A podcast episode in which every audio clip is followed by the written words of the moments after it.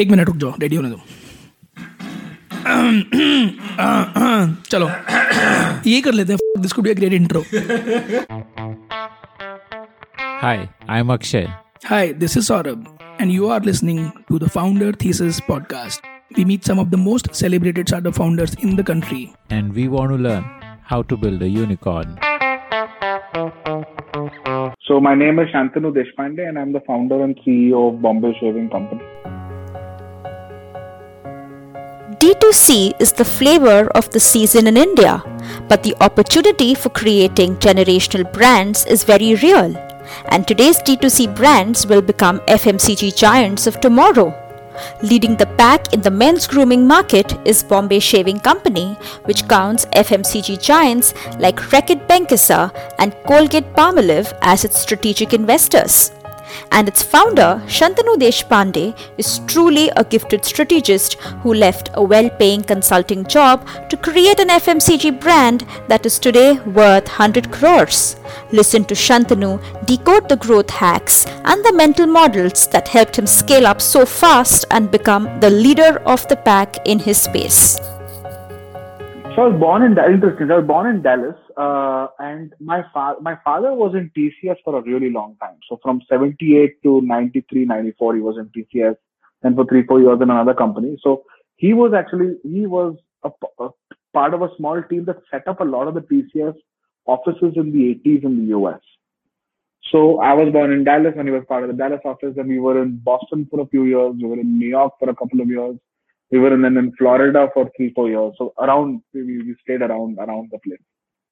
And then in 97, he was offered a job in Pune to be CEO at Tech Mahindra, which at that time was a very small Mahindra group IT company. This is around the time when IT was slowly starting to pick up, and Mahindra had British Telecom as a sole client, and he was asked to come in and lead that business. So 97 to 2004, he was there.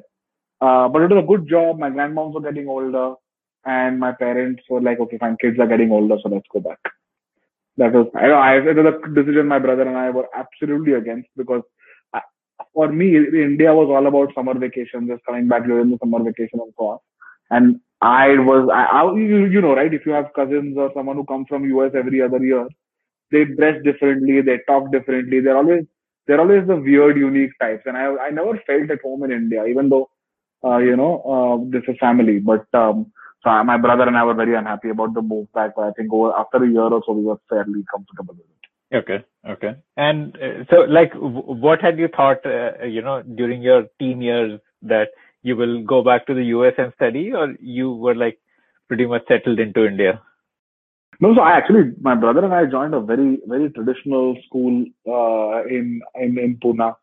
Called Pikhe Patel, and we were young, right? So we Indianized fairly quickly. US became a distant memory. So then after that, we acclimatized to India very well. I continued to hold a US passport, but going back to the US has never been an option. My brother, on the other hand, for education, he was at IIT Bombay. Then he did his PhD from Stanford, and kind of has been an academic and now working at a hedge fund in the US. So his interests did not allow for a professional pursuit in India. But for me, India always is option number one. And I, other than maybe a couple of years in the US, I don't think I will ever think about staying there. India is a very exciting place now. True. So did you also pursue the path of engineering like your brother and your dad? Absolutely. So I was between my brother and I, he was a lot more academically smart than I was. I did try for IIT, didn't make it. Went to NIT Nagpur, did my computer science. I was a fairly sharp kid in the sense I knew how to clear my exams and do well, but was never an engineering enthusiast. It was just something that kids who were good at mathematics and science would do, so that's why I did it. But beyond that, I knew that I wanted to do something more. So when final year came, I was like, okay, fine, I want to start thinking about management as a postgraduate option. So CAT became CAT, GMAT, stuff like that was what my final year in engineering was all about. Okay. How were you in the engineering years? Were you focused on studies, or were you outgoing extrovert types, or? Yeah, I was an outgoing. I was very outgoing, very extrovert. I was. I lived in a hostel, so I had a lot of friends. I'm the kind of person, Akshay, who kind of identifies and associates with my community / my institution very quickly from an identity standpoint. So for the 4 years I was at NIT Nagpur, I was a proud NIT Nagpur alumnus. You know, I was a proud student. I was a member of the college football team, so it became a very big passion for me. I was the sports secretary of the college, so building a sports infrastructure became very important to me. And when I went to IIM Lucknow, for example, IIM Lucknow is not at the same level of Ahmedabad, Bangalore, Calcutta, right? I mean, it's a newer institute and so on. So, but I always felt that, so I got involved with the fest at IIM Lucknow, and I felt our fest should be bigger in sponsorship and size than all the others.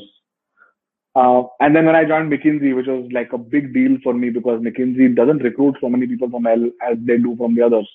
I felt that Lucknow should do well in McKinsey, and then now I'm a proud McKinsey alumnus, and I feel that McKinsey is, so I'm the kind of person who kind of really associates with the institution that I'm a part of. And yeah, I was a footballer. I was a fairly extroverted kid. I had a motorcycle. So, naturally just moving around the city was a lot more fun. I was a very, very, very, very happy 4 years I had. I made my best friends there. Mm. And straight after NIT, you got into IIML. Yes, I gave my CAT in my final year first shot. It was 6 years of hostel life back to back, so good fun.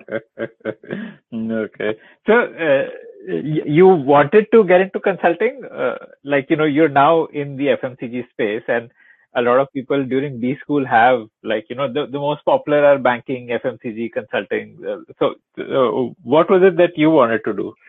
So yeah, that's a good question. I did not want to do. I did not even know what consulting was when I went to B school. It's insane how little I knew about the management world when I entered IIM Lucknow. Okay, and I was one of only 7 freshers on a batch of 350. So other people there were like our average experience of 3 or 4 years. So people around me kind of worked, they figured out what they wanted to do, and so on. Two things happened, right? I think one is I got a job.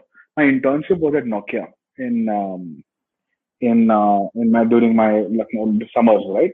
And Nokia at that time was 2010. So Nokia was run like an FMCG company. It was 17,000-18,000 crores of top line, and just phones would like kind of fly. So the top management, Shiv Kumar, Vineet Taneja, all of these are ex-Leavers guys. So top management was all ex-Leavers, Cadbury. Nokia, while it was a phone company, was run like FMCG. Yeah, and it was ubiquitous. I mean, the only phone banner and logo you'll see all around the country was probably Nokia at that time. 100%. Everyone had Nokia. It was a 100% market share business. And I remember April, I had 7th, my internship started. And my first week there was the 31st March was financial year closing, right? So there was the party for the sales team, which I was a part of. So all the top sales managers would achieve their target. The top guy was given a Honda City. So it was a big deal, right? And the guy on the top, I think, was Vijayawada or one of these places, had achieved like 700% of his target. And I caught up with him over a drink, and he was like, it's not like I did something 7x more. It's just that our phone sells so much. But this was the peak, right? Because after that, within 2 years, Nokia had started falling significantly compared to Samsung and some of the other brands. Yeah. I think around that time, the sale had happened, like 13, 14 only, I guess, the sale to Microsoft happened. Correct. So by the way, I got an offer from Nokia to join full-time. I was fully convinced that I want to join Nokia as a sales manager. And I love the place and so on. When final month arrived, I was allowed to apply for companies that come before Nokia to the campus, or maybe one or two. I had an option to apply to 2 companies that come before Nokia to campus. If I get those two, through those two, that's good. Otherwise, I have to take the Nokia offer. So I obviously consulting comes first. So McKinsey, Boston Consulting Group, Deutsche, Goldman, all of these companies. I chose McKinsey and Boston Consulting Group because those are I felt I was a better consultant than I would be a banker and so on. But I was still not very keen to like prepare for it, or I was not even sure I was going to get shortlisted. I had gotten shortlisted by BCG in the summers, and I had a horrible interview problem. I had one interview and it happened in the afternoon and I did not get the offer, and it was very, very painful. I always felt that consulting is way outside my league. I'm not fit for it, But at that time, I really started liking this girl in my batch. I had a big crush on her, and she was, kind of very supportive. And she said, hey, you should, why don't you have two options? Why don't you apply? She also had a PPO from a bank, but she wanted to get into consulting. And she said, she should apply. And I was like, I will, but I don't think anything's going to really happen out of it. And she said, no, you apply. You'll be really good. You're good with words. You're a sharp problem solver. Why? I mean, my grades are not good enough. And, I had a bad BCG experience. And she said, no, do it. So I'm going to do it and I'm going to prepare. So, let's prepare together. And I was like, okay, that's a good enough to do it, right? So I applied and I got the shortlist. I didn't get one from BCG, but I got one from McKinsey. And I was one of those guys who on my CV did not even put my academic grade. It was not great. So the shortlist itself was a surprise. But I was like, cool, now that I'm shortlisted, might as well prepare. She got all the shortlists, right? She was academically much, much better than I was. And I used the month to really work hard on my case preparation and interview prep. And it's a fairly intense process. And as the preparation happened, Akshay, I realized I was really good at it. Surprisingly good at it. Towards the end, right, I still distinctly remember that the date of 28th of Feb 2011 was my process. 21st, 22nd of Feb was when McKinsey came to campus for an event. And they do for the whole month before the process, they come to campus, they do workshops, all of that stuff, right?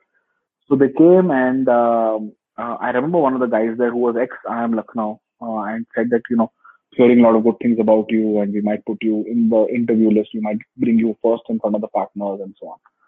And I was like, cool, my reputation has kind of gone. And even toppers from the shortlist were calling me up and saying, hey, Shantanu, can we get an hour of prep time with you? Which is never happened for the 2 years there, right? So I was fairly confident going into the prep. But yeah, so she got into BCG on that day.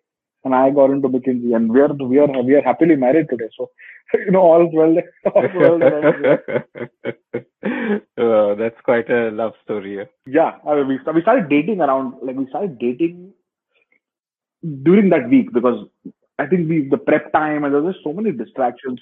She'd gone for student exchange, so she was not in India for a while, and then she came back, and then we prepped. And then I think once the placements happened, and then we had a few months before we joined. That's when we had some breathing time, and before we left campus, we kind of formalized that we not formalized. We were like, okay, fine. Are we dating or are we not? What do we tell our friends? And it was good because consulting was great because you fly in on Monday and you fly out on Thursday or Friday, and she had the same gig. So Thursday, Friday, we would kind of fly to similar locations and kind of the firm sponsored our initial courtship. It was great. Wow. Okay. So, what was the base location at McKinsey for you? Bombay. I am from Pune, right? So my parents are in Pune, so I took Bombay. But I never did a Bombay project. I always did stuff outside Bombay. My first year was in, Udaipur. My second year was in Orissa. I did a lot of work in Delhi. Sakshi is located in Delhi. So 2014 is when we got married. So 2013 and 14, I took a lot of Delhi-based projects. I did insurance, cement. I did a couple of projects in Bangalore. I did a couple of projects outside India. I did one project in Mumbai. What was the typical mandate that you would get? Improve our profitability, or what was it like? So McKinsey is a very McKinsey as a firm attaches a team of 4 to 5 people at the very top of the organization, right? And so I served my first job was to increase zinc production in a company. My second job was to reduce the cost of procurement for coal for a power plant. My third mandate was to create strategic plans for 5 years for a heavy engineering business of around 18,000-19,000 crore top line. Then I had to do learning and development for insurance agents for a life insurance company. How do you train agents, right? You have 13,000 agents. How do you train them? So it's very diverse. I then did a cement sales transformation. Which is a company in India selling cement how do you increase the output by 20% in terms of volume? How do you use price levers, branding levers? This is really interesting problems across the board. My last project was agriculture. Pesticides, insecticides, weedicides. How do you brand them? What kind of molecules do you use for the Indian farmer? So it was really interesting. Like I had a blast. I met some of, I always felt like I was the dumbest person in a McKinsey room. Very smart people, very sharp. I think that job was tailor-made for someone like me, right? 4 to 5 months in a project, rigorous problem solving, very analytical. And then your bosses keep changing. So you keep like learning from new people, new clients, new environments and so on. Oh, brilliant place too. I think 5 years at McKinsey would be like 15 years at any other place from an intrinsic building standpoint. I kind of look at my 5 years and think about a lot. I don't know whether it's a good thing or not, but a lot of the way I think, the way I plan, the way I do things professionally is guided by the way I learned to do things at McKinsey. So basically, you learn to think big right from day one as an entrepreneur if you are coming out of a consulting company, I guess. I think so. So there are 2-3 kinds of people at McKinsey. I don't think consulting is great for entrepreneurship, to be very honest. Right? I think from an intrinsic standpoint, it is good because it creates amazing networks for you. It teaches you how to talk to like board management, shareholder management, and financial analysis, etc. It does very well for you. And problem solving, it really teaches you how do you structure a problem, how do you break it down, etc. I think the issue with consulting, where consulting and entrepreneurship kind of conflict from a requirement standpoint is, I think the consulting world teaches you to analyze a little more than needed and kills what I think is maybe risk-taking/judgment-driven decisions. Sometimes feel happy here, sometimes you feel that there's the right thing to do. Sometimes things don't make sense, but in your mind they do, right? Entrepreneurs need to follow instinct a lot on a lot of things. You can't keep waiting for the perfect data to. You need to take calls. Consulting doesn't give you the comfort naturally to do that. Consultants are fairly conservative people that way. Mm-hmm. But a lot of founders who scale fast, I have seen, have a consulting background. Yeah. So yeah, they do. I think it is more to do with overlap of excellence pool than it is to do with the fact that because they are consultants. I just feel like really good people from India end up going to IITs or IIMs or, SRCC or whatever. And then really good people get selected into McKinsey or BCG or whatever, right? So now you suddenly have the cream there. Now you get the cream to go and do something, whatever it is. Whether it's being an entrepreneur or whatever, the chances of them doing it well will be much higher than the chances of an average person doing it who's not from a pool of excellence. Plus, the investor's willingness to back is also much higher. Yeah, you take the 100 people who are selected for the IIS for India this year, and you tell those 100 people that अगले 5 साल आप IIS मत करो, आप entrepreneur बन जाओ. The chances of them doing well is very high because anyways those are.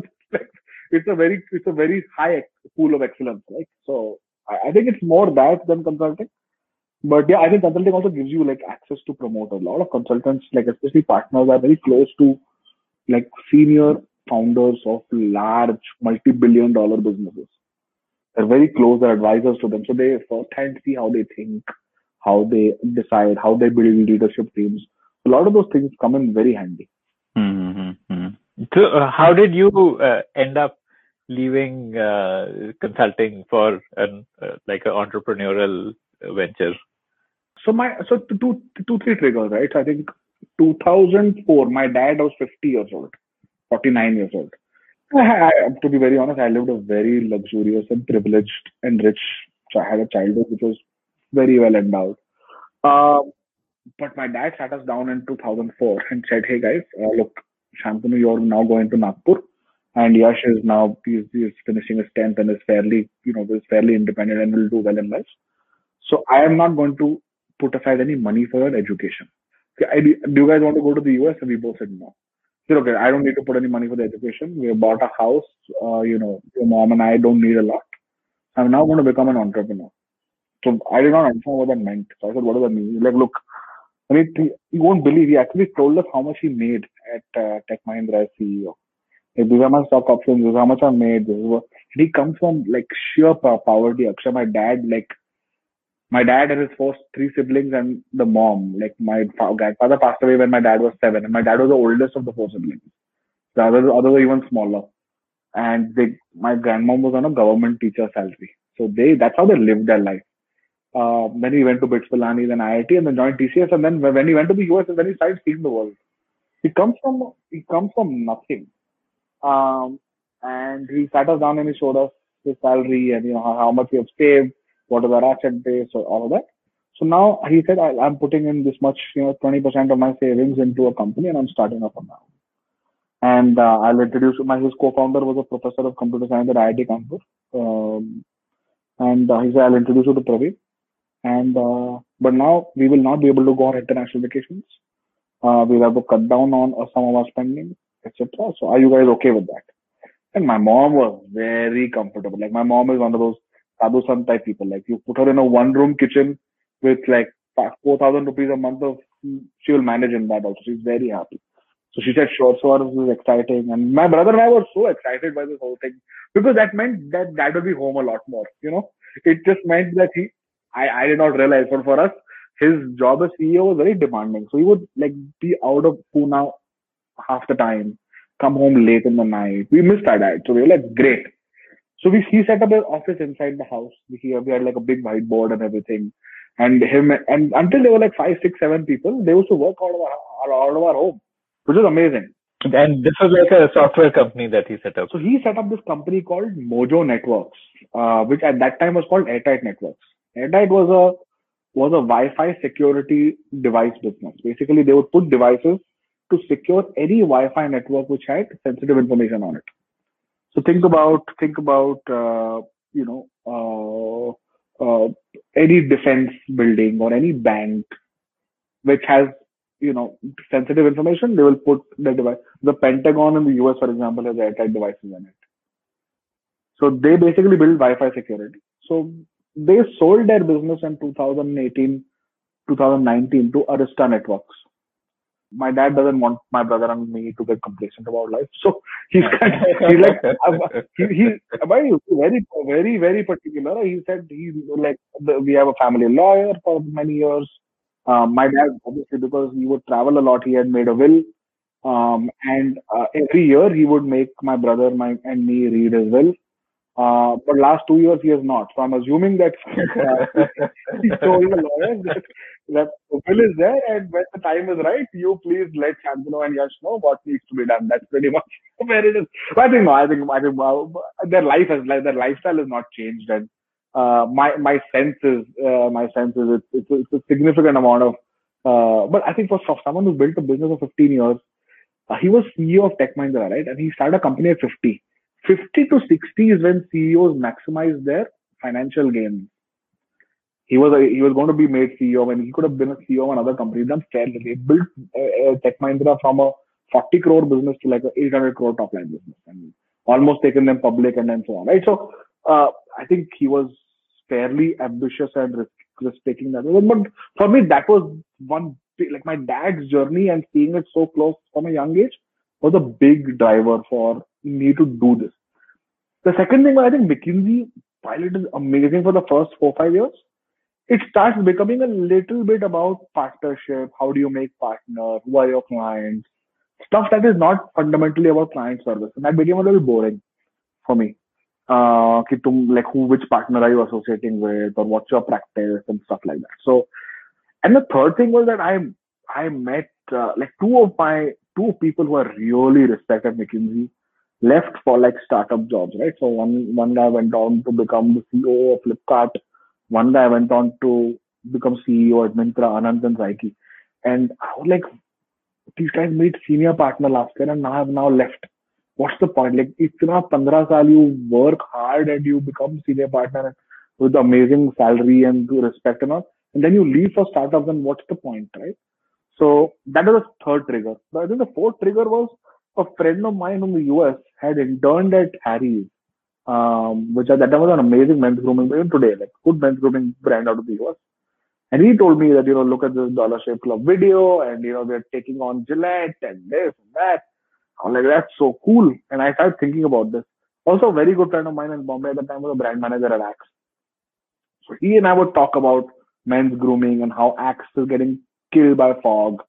So a lot of things started happening in 2014, 2015, which kind of, you know, told me that I want to build an FMCG brand of mine. Plus, FMCG was always a love. Like, it was something I always felt that HUL, Nokia, Procter, Colgate, Reckitt would be where I would build my career until McKinsey happened, right? So I felt that I had the chops, the intrinsics, the interest, the passion to build something. And I felt building a brand for men made sense because there weren't many around. You know, beauty was something that was far more indexed in women than it was in men. But over the last 20 years, we know that men have started wanting to look good a lot, especially after social media, live casting. You want to get right swipe on Tinder, you know, your profile picture. You want good stuff on Instagram. See, but you don't like. Two guys never talk about grooming. It's just socially unacceptable.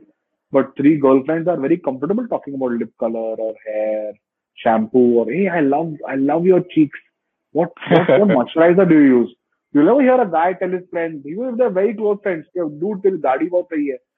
So you need a brand there to tell men because it has started becoming important for them. But like society is not a place to get answers. So all that put together, I felt that it was time to start Bombay Shaving Company. Was there a certain amount of naive optimism? Okay, let's start an FMCG company. I mean, it just sounds naively optimistic.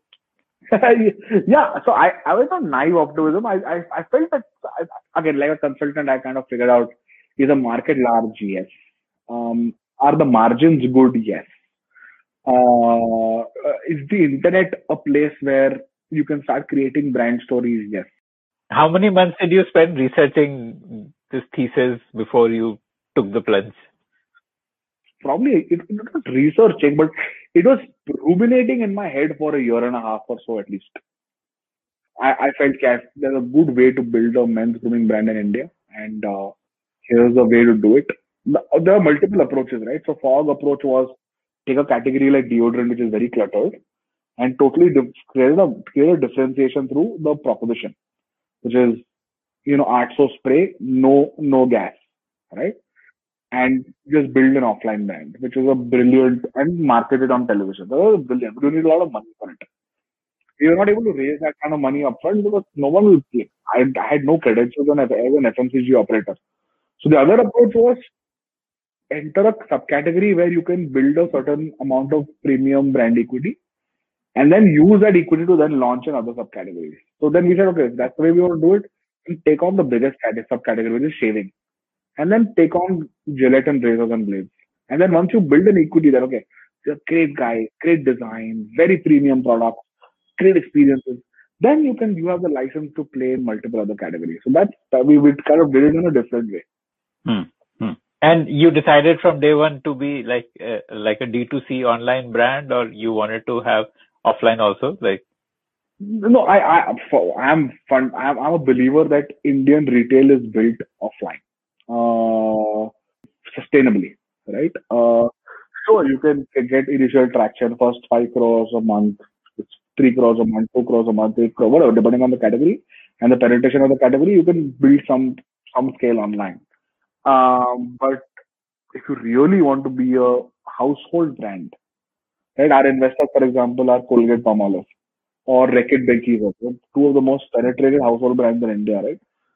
For me, that was the aim, and that is the aim even today. I want a Bombay Shaving Company home in every house in India where someone is shaving. I can't do that through D2C or e-commerce. Sure, I can get eyeballs by marketing on Facebook and Google and building a fantastic D2C experience. But the end goal always will be to capture a shelf in a store and to capture every shelf in every store. If you like to hear stories of founders, then we have tons of great stories from entrepreneurs who have built billion-dollar businesses. Just search for the Founder Thesis Podcast on any audio streaming app like Spotify, Gaana, Apple Podcasts, and subscribe to the show. So how did you get this off the ground? Like, this is something which needs a certain amount of upfront money in the product, you know, like you need to spend in developing the product. So did you put in your own money? Did you raise funds? Tell me about the launch. Both. So I quit McKinsey in end of 2015, right? And my exit from the firm was I'm a very emotional kind of guy. Like I said, that I'm attached to institutions. So leaving the firm was not an easy decision or an easy process for me. I owe the firm a lot. Even today, I try to, I'm a faculty at a lot of their trainings. Whenever they need help on recruitment, I'm always there as an alumnus.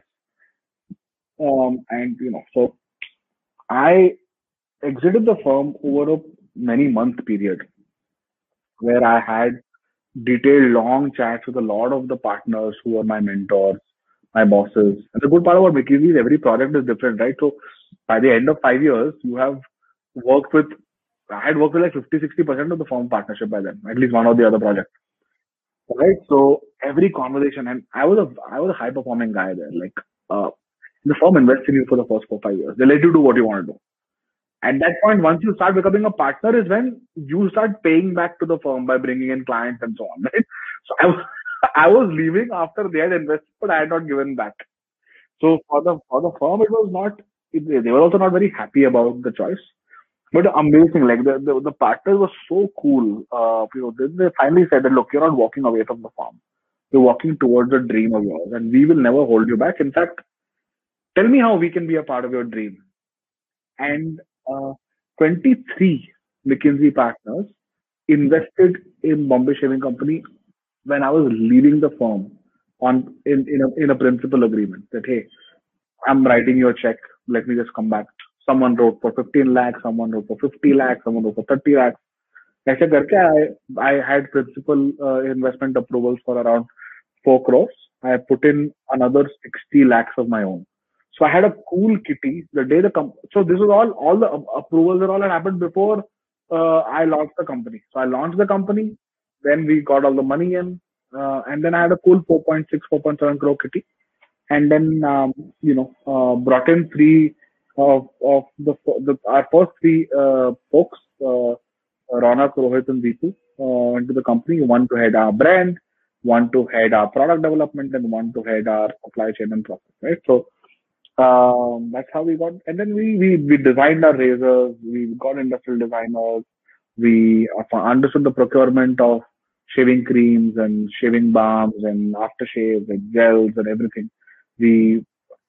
Once you go deep and you start talking to people, it's not that complex, it's just a matter of doing it well. So it took us 6-7 months, but good part is not very expensive, huh? To take a product off the ground is not very expensive.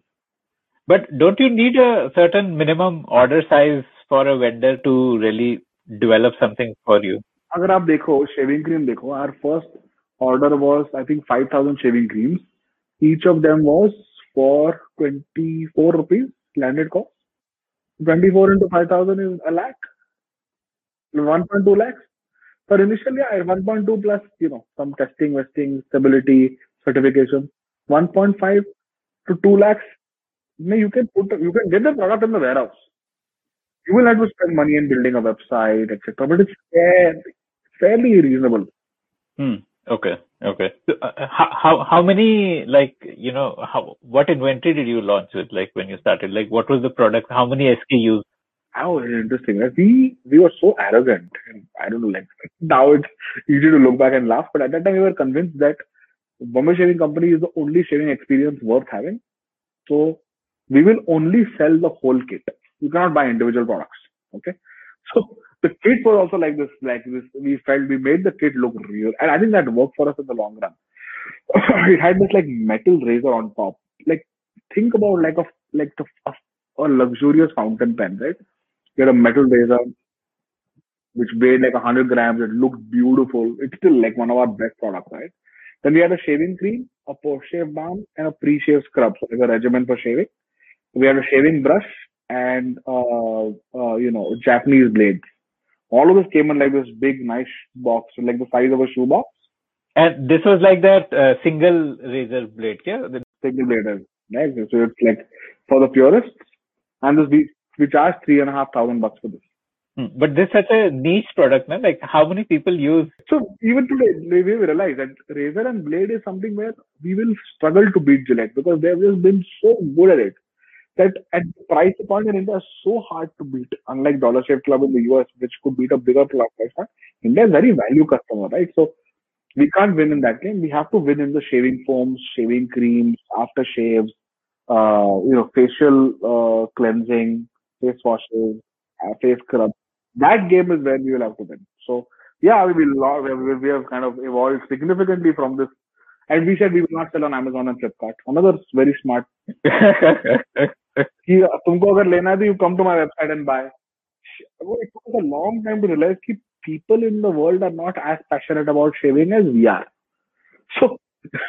So we, like this, like Colgate guy also used to tell us, you have to, the product has to kind of cater to the customer. Customer will not cater to the product, and it took us 2-3 years to learn this. Okay. Like when did you realize that this is not working? The strategy you took of being pure shaving experience and only on our website.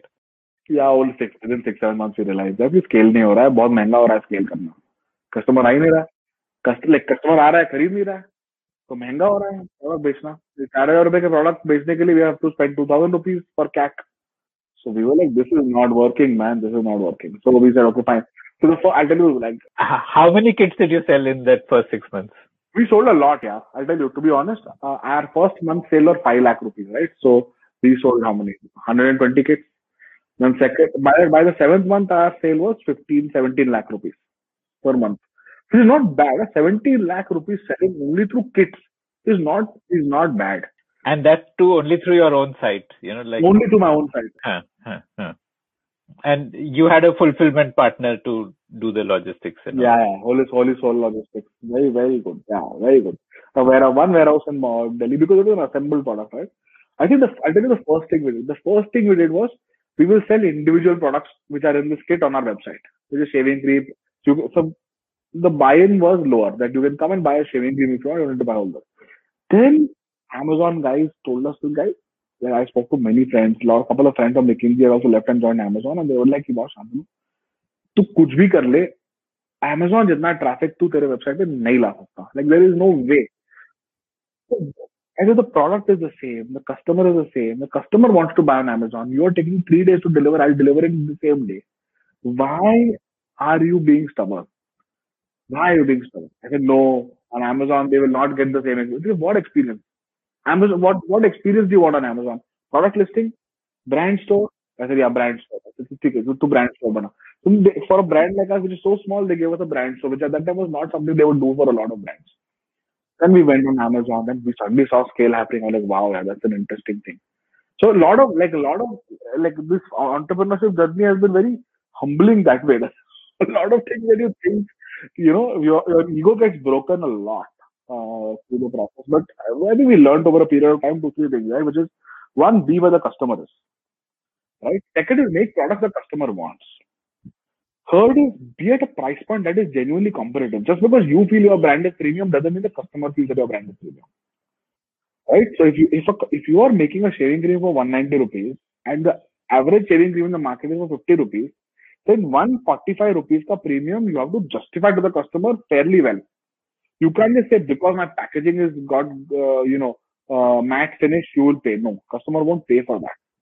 Customer will pay 250 rupees for a shaving cream in Body Shop because the store in Body Shop and the fragrance and everything is so amazing, right? But still fewer people will buy. We have to really realize that we have to be where the customer is, so it will be everywhere, it will be offline. Second is, our category is lesser engaging, right? So, we are in a low engaging category, so we have to accept it, and which means that in a high engagement category like mobile phones or cars or whatever, customer will do the research and make the choice. If you're genuinely a better product, you will get bought. But in our case, even if you're a better product, because customer will decide in like 2 seconds, you have to be there and your brand has to be a consideration brand. So invest in brand and be in every shelf. So customer big bazaar mein hai, tum wahan jao. Customer big basket mein, tum wahan jao. Customer more mein hai, tum wahan jao. Customer Amazon pe, you have to be there. You have to be everywhere and you have to sell yourself everywhere. There's multiple things that we have learned along the way. So, like from that 17 lakhs a month, when did you cross 1 crore a month? We crossed a crore. 17 lakhs was only 2017. 2017 June when we raised our first round of financing from Fireside. I think we crossed a crore the year next year, like a year later. Okay. And what led to the crore? Like what was the contributor? You went offline, you went to Amazon. What all was it? So we didn't go offline then. We went to Amazon, Flipkart. At the time, Nykaa was also building out pretty well, number one. Number two is we launched a range of products in the beard category. So beard was taking off at that time. Because we were in facial hair management, shaving beard, we kind of had a complementary equity to launch there. And because I think we raised some money, so we were able to invest in the brand. Did you also change your product pricing? Yeah. So the good part, Akshay, was that our initial products, other than the razor, which was at $1,800, our other products were premium but not so premium. Our beard range was fairly competitive. And after that, we have been very, very particular that our price point has to be affordable and attractive to the customer. We are not cheap, but we are very competitive. Like, for example, a shaving foam of Bombay Shaving Company, you will get for 220 rupees. Gillette will get 190 rupees. So, we are equally good and so on. Okay. So, how did the Fireside deal happen? What did they like in you? So, Kaval was the GP there. He was the founder of Fireside. We met at a mall.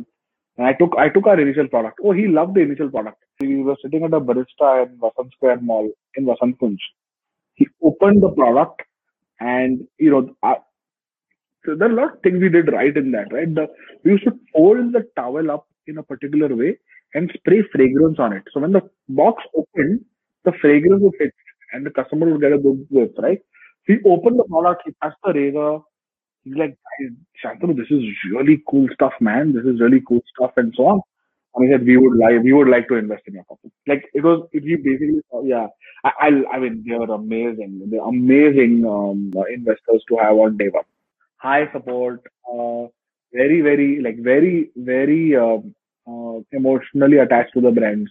So you genuinely Kaval, Kanan, Vinay, all these guys. They buy your products as consumers, they'll give you feedback, they'll use it, and they have their now invested in 50 companies. So, poor guys keep using their brand products and giving feedback, but they're very good. So, that was helpful. Okay. And, when did you start going offline then? So, 17, you were at 1 crore a month.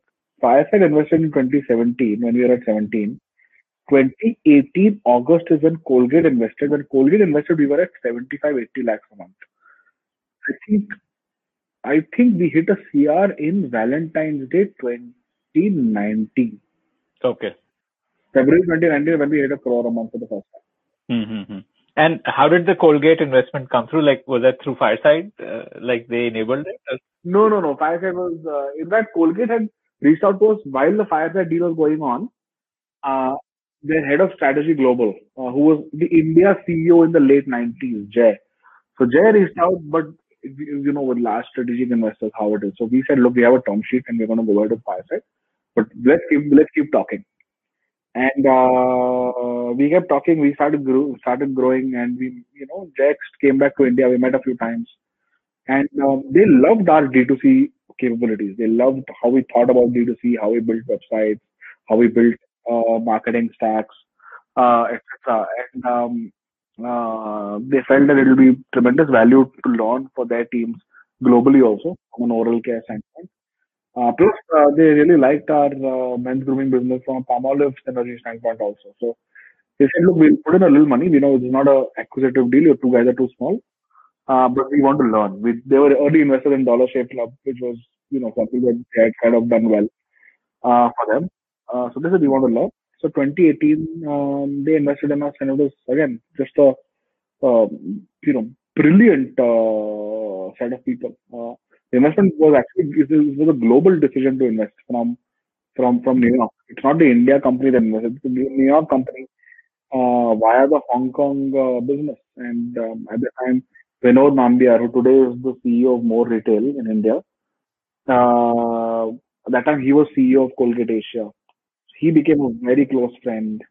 Mukul, who today is the Asia CEO and was earlier the Chief Marketing Officer for Colgate Global, he's a close mentor to the company.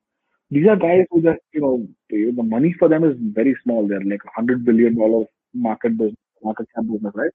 But for a small company like us doing, of course, 50 lakhs a month, 60 lakhs a month, they were spending time teaching us. These are guys who also understand brand management so well.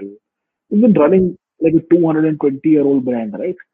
So institutionally, they understand product. Like in India, they sell 3 billion toothpastes and toothbrushes every year. They understand supply chain. They understand procurement. So we showed a lot to learn. So that's how I was excited. They were excited about us for their own reasons. I was excited about them for my own reasons, and it was a match which was very well made. Okay. So when did you go offline? Like after the Colgate investment? Like I guess Colgate must have helped. In the India head of Colgate sales, the guy called MC. I'm probably the most knowledgeable guy in offline sales I have professionally interacted with. He during the courtship period, I had met him a couple of times, and he shaped the way we thought. One of our very high performing guys, Shanky, we made him head of offline sales. We were at that time 10-12 people. So he went to Bombay and he did a recce for like a month, and then we started cracking a few deals. We started shaping up our products to look good on our shelf. And Bombay was our first city, so we slowly went to 50,000 a month, 80,000 a month, then 1 lakh a month. Modern trade, we cracked La Marche in Delhi. So it's a very slow and steady approach to building out our offline sales business. Colgate coming in really helped us. And then head of Colgate offline sales for Delhi and North was a guy called Deepak Gupta.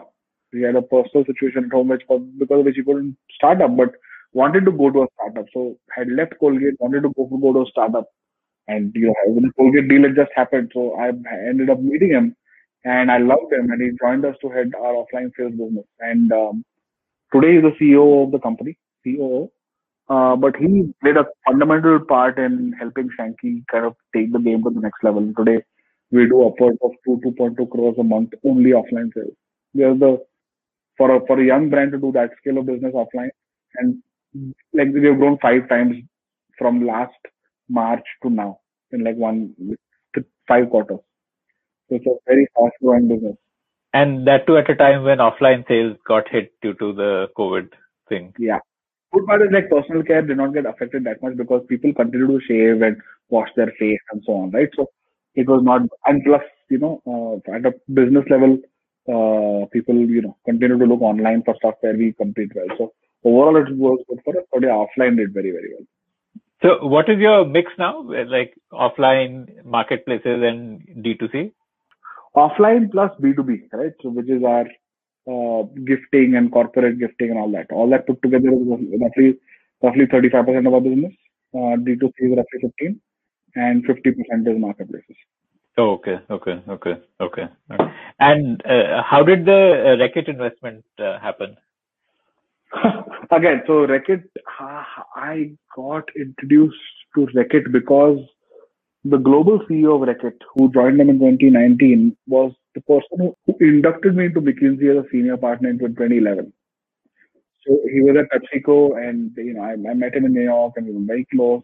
He was very senior to me, but he was a mentor, and he's a mentor to a lot of people from the McKinsey India office. He's a very magnanimous personality, Lakshman.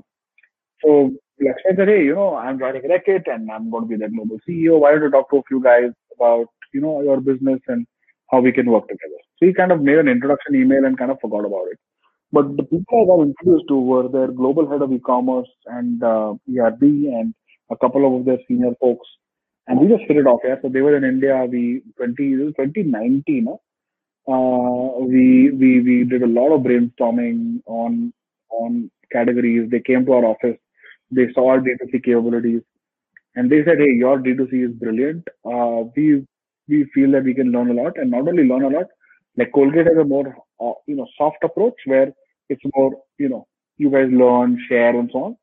Forget all that. You guys run our D2C business. So you run Durex.com, you run Enfa.com. Two of our brands. If you do well, they'll give you more brands. And then I said, look, we're not a service agency. Right? This is what you give an agency. We're not an agency. We're a brand business. You don't know, I understand that. Right? But if you run our business, your company will also benefit. You will, you'll make some money. Your team will get learnings. You will, you can. So much benefit comes from running a big brand. I agree with that, right? So I said, sure, okay, cool. Why don't we do it? But if you want us to do this, you have to invest equity in the company. So that was, they were like, okay, should we invest equity? But you already have Colgate. And I said, look, how does it matter? Colgate are also strategically important for us. You guys are strategically important for us. You guys, Colgate and Reckitt, don't compete. You guys are a hygiene health business. Colgate is an oral care, personal care, beauty business. So what's the issue? So they're like, okay. So then it took a long time for them to agree to it. But once the ball gets rolling, until I think it stops only after it stops, right? So we kind of got a shareholders agreement together. We introduced the Colgate guys, the Reckitt guys. They got along well. And today we are a small business with two globally large companies as strategic investors sitting on the cap table with all these other McKinsey and other angels. So it's an interesting cap table. So which brands are you running for Reckitt? Durex and Enfa. What is Enfa? It's a milk substitute for young kids. So okay, like Pediasure. Yeah, Nanpro, etc. Right. So they have a brand called Enfamil. They have Enfagro. They have. It was owned by this company called Mead Johnson, and it's one of if not the world's largest brand. I think it's a $3.5-4 billion brand globally. But in India, they have entered later, so they're picking up now in India. And I think my personal belief is D2C is a fantastic place because high AOV, high repeat, subscribable business. If the child likes the taste, then the parents are not going to go to any other brand. They'll just say, okay, fine, my Neka base will come on, right? And the other one is Durex, which is like the sexiest category possible. So those are two brands we are going to run. We are in the process of handing over the websites to us and running it. So how much money will you make in this? Like, is it a percentage of sales arrangement with you, or what is it like? It's a percentage of sales arrangement. It's a percentage of sales arrangement and a percentage and a bonus kicker for achieving growth targets. Okay.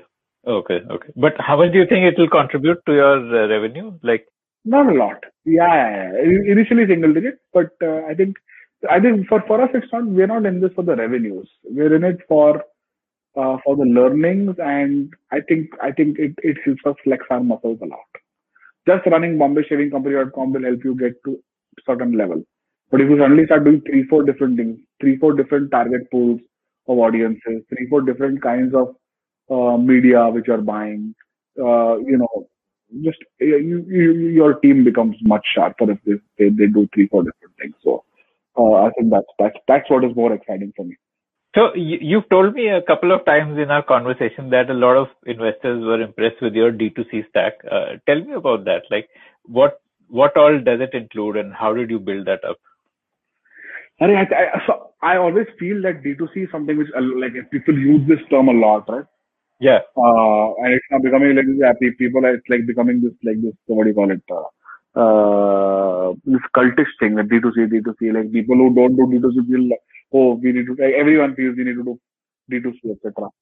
I think the idea was simple. I think it is about doing a lot of simple things really well, rather than doing like 3-4 big silver bullet kind of things, right? Building a really conversion friendly website, for example, right? It's super critical. making sure that loading times and customer journeys are as clean as possible, making sure payments are zero on failure. Like, everyone knows this. I'm not saying something which people don't know. Bringing the right people to the website very economically, right? Being on top of media buying. So Facebook, Instagram, Google are the most important media spend you'll make. But the sophistication of data that you get as a marketer is amazing, right? You will know exactly what kind of audience interacts with what kind of ad set for what kind of product and how it converts or what kind of click rates you get, right? We run experiments through the roof, right? Every ad set is like a experiment for us. So you keep learning, you keep becoming better. So you keep doing small things.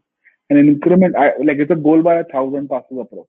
Good D2C, in my view, is a goal by 1,000 passes. You see the final goal, it's a tap-in. It doesn't look sexy and it definitely doesn't, feel like you've achieved a lot. But the process is one where the team continuously gets better and better and better. So continuous review and doing the small things, 1,000 small things really well, I think is what makes D2C work for us. So you, in your initial hiring, did not have a guy to build the D2C stack, no? Like, we had a product design guy, a procurement guy, and a marketing guy. So me and the marketing guy built it out initially. McKinsey has taught us that if you're a generalist, then you should be able to solve any problem. So for the first 2-3 years, it was me only doing everything. Then we got someone senior to look at D2C. We got a few, we started learning this from a few junior folks who had done this for brand at a scale, like Myntra, for example.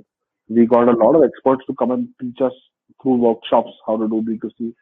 A close friend of mine was someone senior at Facebook, so we asked him to set up something for Facebook advertising. So we were very curious and we were very eager to learn. And because you were hands-on, so I guess that's like a very strong part of the company DNA, since you personally built it up. Correct, absolutely. For the first 3 years, 3.5 years, I was three times a day, reviews, problem-solving sessions, whiteboard sessions, all the time. So that's when you build the foundational muscle. I think after that, I've gotten lesser and lesser involved as and how people far smarter than me joined the team. My requirement was kind of made irrelevant, so which is great for me. It allows me to focus on things that I like doing. What is it that you like doing? What are you focusing on? So I've realized as a CEO, I'm not as good an operator as I'm a strategy guy. So I'm able to see patterns much better than I'm able to execute a particular, let's say, piece of work. My job, I think the CEO's job is 3-4 things, right? Number one is setting a very clear mandate for the next 3, 6, and 12 months. Continuously. Okay.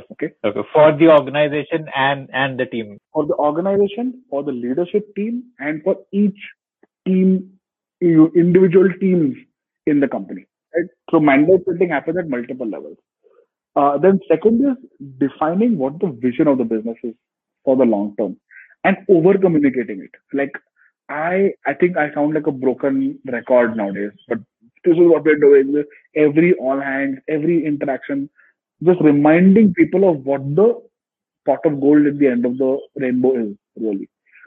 Third thing is to keep the company financially stable and to be financially compliant, right? Have a very clear understanding of your financials, how much money you need, what kind of margin structure you have today, what are the decisions you need to make the margin structure better, etc. Those are the third job. And fourth job, I think, is for a culture of performance and emotional health of the business, right? Which is 120 people have to work in a particular way, have to interact with each other in a particular way. CEO and founder holds that close a lot. But on execution, operation, day-to-day decisions, week-on-week decisions, even target achievements, I have my COO and my leadership team look at it far better than I do. And it's not even a skill of mine, to be honest. I don't do that well. Mm-hmm.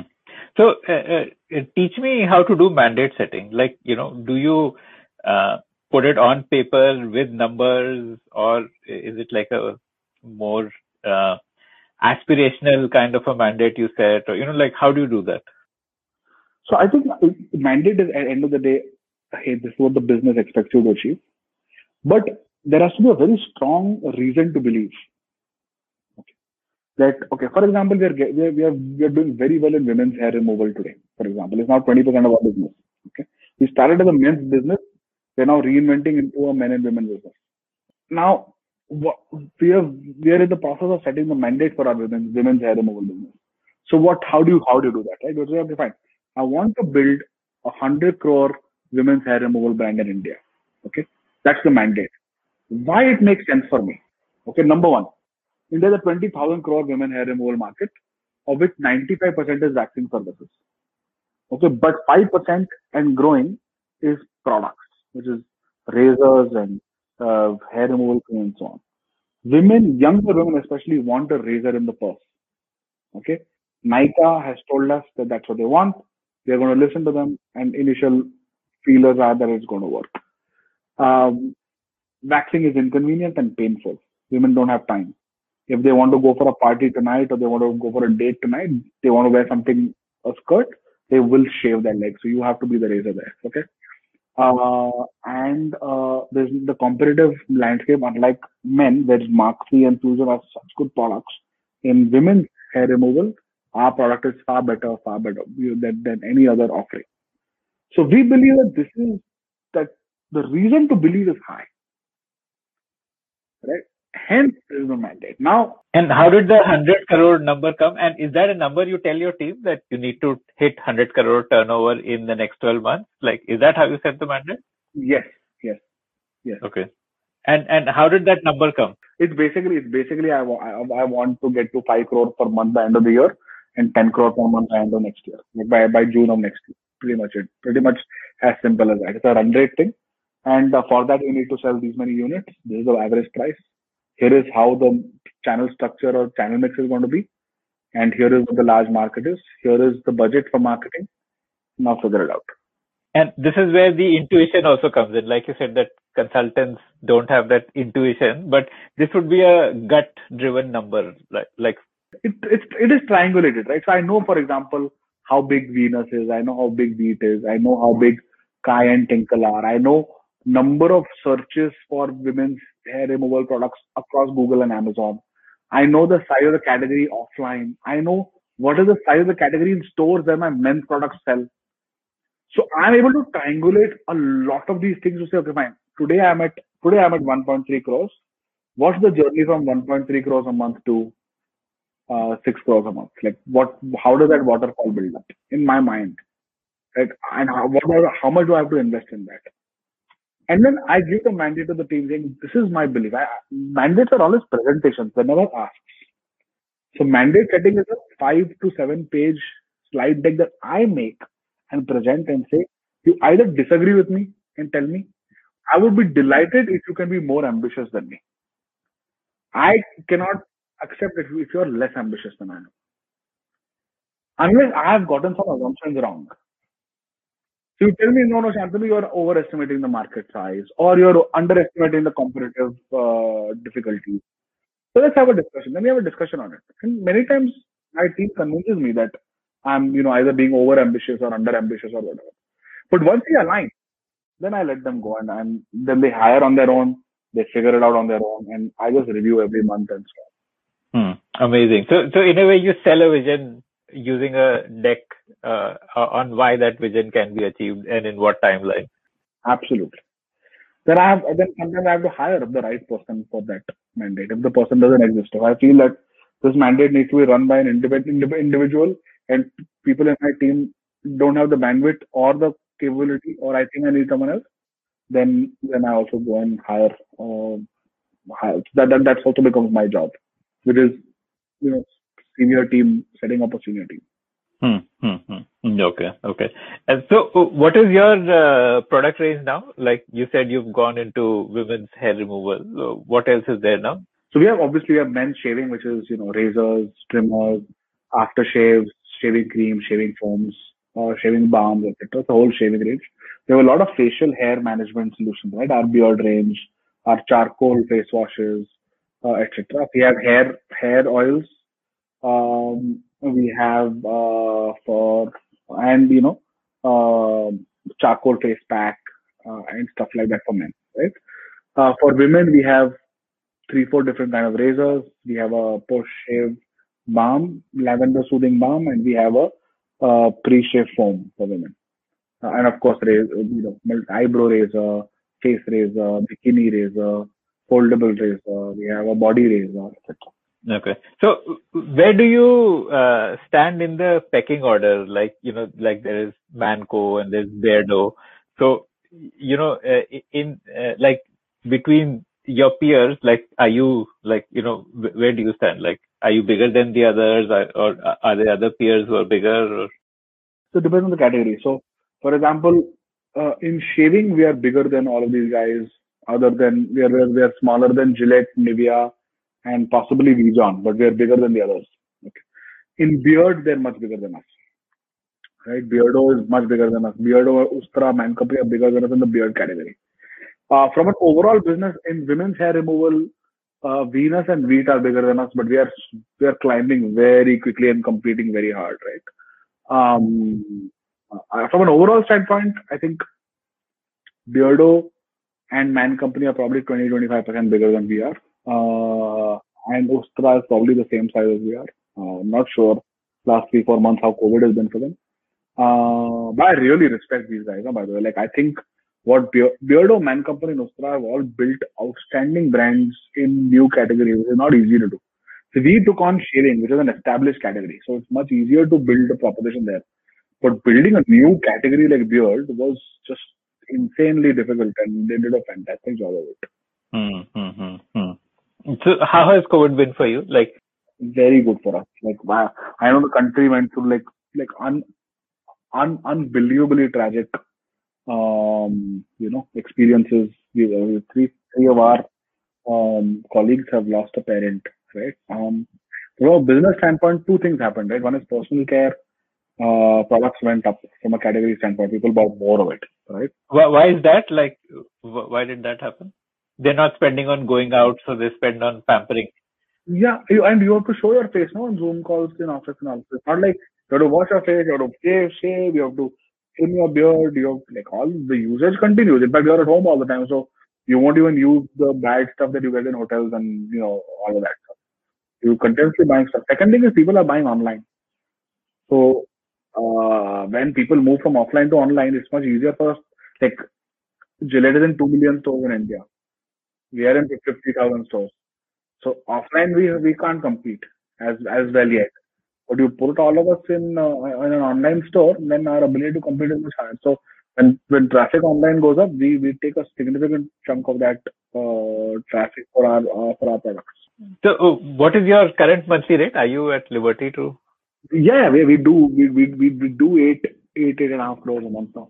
So we are looking to we're a solid 100 crore brand now. So we are hoping to increase by 50% this year. Okay. So what's a 5-year vision for Bombay Shaving Club? What all categories do you see yourself in? I think men's shaving, we want to be bigger than Gillette in the consumables business. Right? We want to be bigger than Nivea in the consumables. So I think. So what do you mean by consumables? The razor? The non-razor blade business, the shaving cream, shaving foam, aftershave, balm, that stuff, right? We want to own that, right? Through our superfood proposition, through our amazing packaging, really sensorial product experiences, we want to own that. So I think 500 crore business there, and we want to own women's hair removal from a product experience standpoint also. That's another 500 crore business. So we want to be a 1,000 crore business which owns hair removal for men and women in the next 5 years. Okay. Do you see yourself getting acquired? If RB is really impressed with how you're handling the D2C, they might just decide to bring you in. Yeah. So always see, I think acquisition should be a more practical decision than an emotional one. So if the value is right, the time is right.